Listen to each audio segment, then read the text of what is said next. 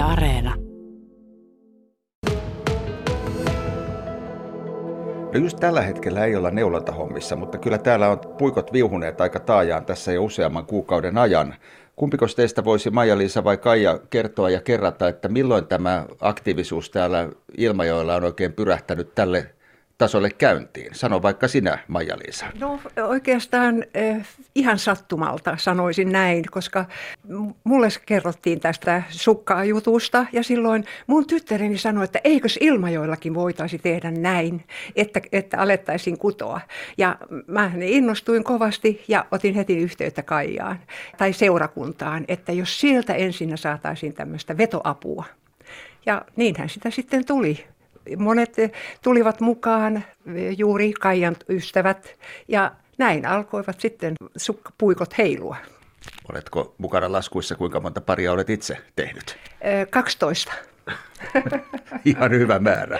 Kävikö muuten, jos oikein ymmärsin Kaija, niin sulle kävi sellainen pieni työtapaturma, että sä oot saanut jännetupen tulehduksen, etkä ole tällä hetkellä ihan siinä kunnossa, että pystyisit sukkia tai lapasia tekemään. No hengessä mukana ja enemmän mä hoidan sitten tiedotusta ja soitan ihmisille ja, ja Maija-Liisan kanssa pidetään yhteyttä, koska Maija-Liisa on se henkilö, joka kuljettaa sitten sukat paikasta A paikkaan B, eli Ilmajoilta Vaasaan.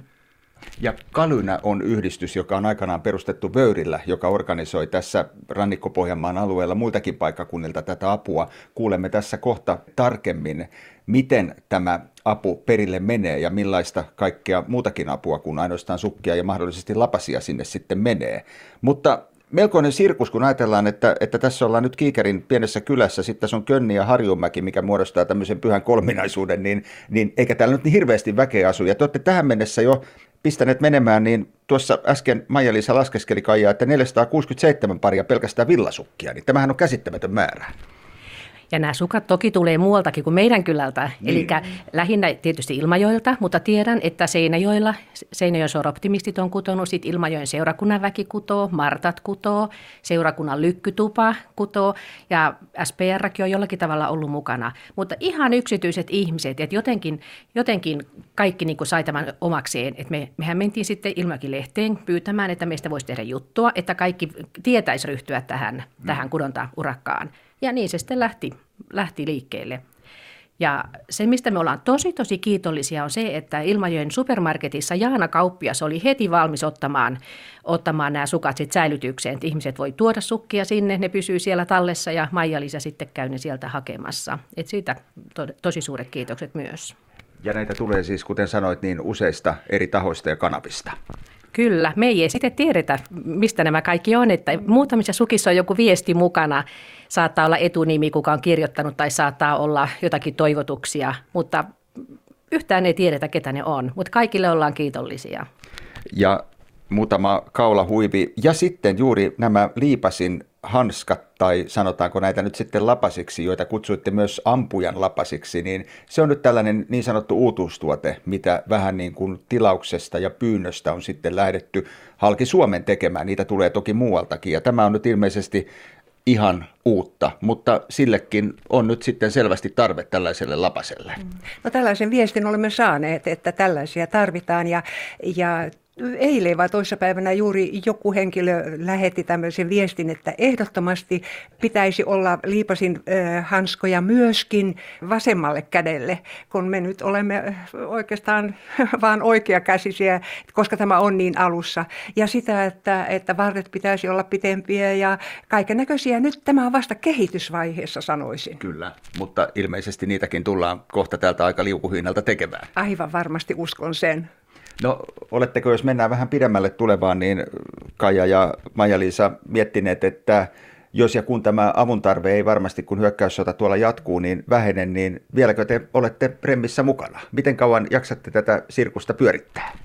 No meillähän oli ajatus, että vuoden loppuun, niin kuin viime vuoden loppuun, otetaan sukkia vastaan ja sitten työ on tehty. No ennen kuin täällä, tämä keräys loppuu, niin tuli pyyntö näistä, näistä lapasista, näistä ampujalapasista. Sitten todettiin, että jatketaan kuitenkin vielä. Ja nyt ollaan mietitty, että odotetaan mitä pyyntöä tai mitä viestiä tulee, että me ollaan valmiita, ole mukana, mutta jos, jos ei tarvita, niin sitten ei. Mutta että odotetaan, mitä tuleman pitää. Mm. Onko tämä toiminta täällä, kun itse sinä Kaija Aspila Renkolla täällä Kikerin kylässä asut, niin onko täällä kylissä tämä kökkähenki ja yhteishenki aina näin hyvää kaikessa suhteessa? Itse on tullut muualta ja se on ensimmäinen asia, mitä olen täällä huomannut, että täällä elää talkoo eli kökkähenki. Ja meidän kylä, Könnikiikeri Harjunmäki, joka on Könnin kyläseuran aluetta, niin me ollaan esimerkiksi vuoden eteläpohjalainen kylä oltu muutama vuosi sitten. Eli Pohjanmaalla edelleen ollaan, ollaan kökkävä, kökkähengessä mukana. Ja vielä jos puhutaan sitten itse näistä sukista ja sitten erityisesti näistä liipasin sormikkaista tai lapasista, niin, niin niihin varmasti on olemassa jo ohje tekijöitä varten. Aivan, eri, eri langoillekin on, että puhumme seitsemästä vekasta tai, tai sitten vähän ohkaisemasta langasta. Ja täällä on niin paljon ihmisiä, jotka tavallaan ymmärtävät jo puolesta sanasta, miten pitää kutoa. Ja ohjeita on muutamia. Ehkä, ei, ehkä vielä voitaisiin saada ihan konkreettiset ohjeet juuri tälle ampujan hanskalle. Kyllä. Oletko itse päässyt vielä tällaista lapasta koet tekemään? Ö, olen sen verran, että nyt juuri olen siinä kohdassa, kun kudotaan se, la, se liipasin sormi. Ja siinä tässä juuri kyselinkin ohjetta, että kolmekorisilla mukaan siihen pitää siihen väliin laittaa vai kuinka. Hmm, hmm. Onhan se omalla tavallaan aika traagista, kun siellä käydään nimenomaan sotaa. Villasukathan tuntuvat jollain tavalla semmoisilta sympaattiselta ja pehmoiselta, mutta sitten kun puhutaan ampujan lapasesta, niin se jollakin tavalla konkreettisesti ja kouriin tuntuvasti muistuttaa valitettavasti siitä, että sotaanhan nämäkin menevät. Joo. Eikä meidän tarvitse sitä unohtaa, eikä me oikeastaan saammekaan unohtaa. Että oikeastaan voisi sanoa ihan, että Ukrainan asia on myöskin meidän asia. Ja kyllä tiedän, tunnen joitakin iäkkäitä ihmisiä, jotka muistelee, että he on aikanaan myös Suomen rintamalle kutonut samanlaisia lapasia ja on ollut siellä varmasti tarpeen. Niin nyt me halutaan tavallaan jatkaa tätä samaa sitten sinne, missä tarve on tällä hetkellä suuri.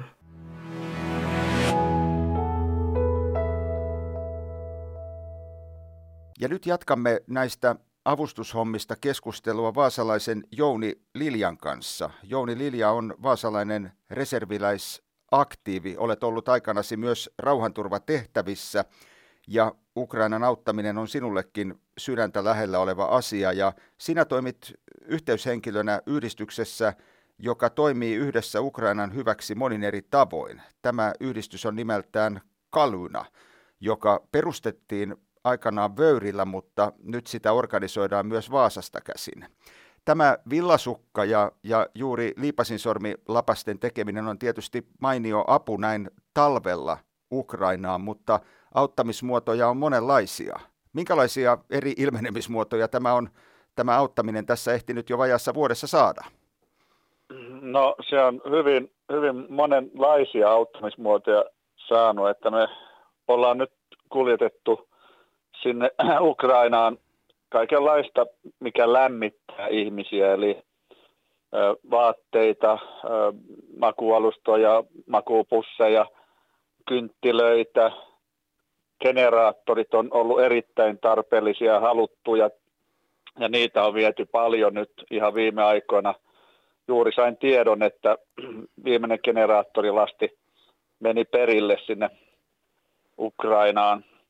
Ja erityisen paljon ollaan saatu apua myöskin tuolta maakunnasta, ei vain tästä Vaasan seudulta.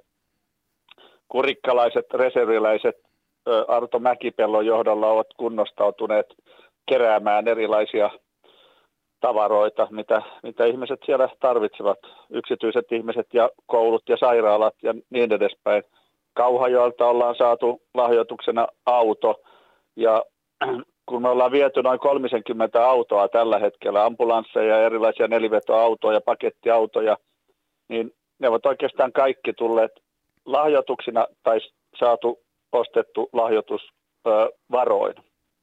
Että aika merkittävää apua on saatu tästä ympäri Pohjanmaata ja Etelä-Pohjanmaata. Eikä ilmeisesti, vaikka tämä hyökkäyssota tässä ikävä kyllä jatkuu, niin minkälaista marssiväsymystä auttamisen suhteen ole ollut nähtävissä?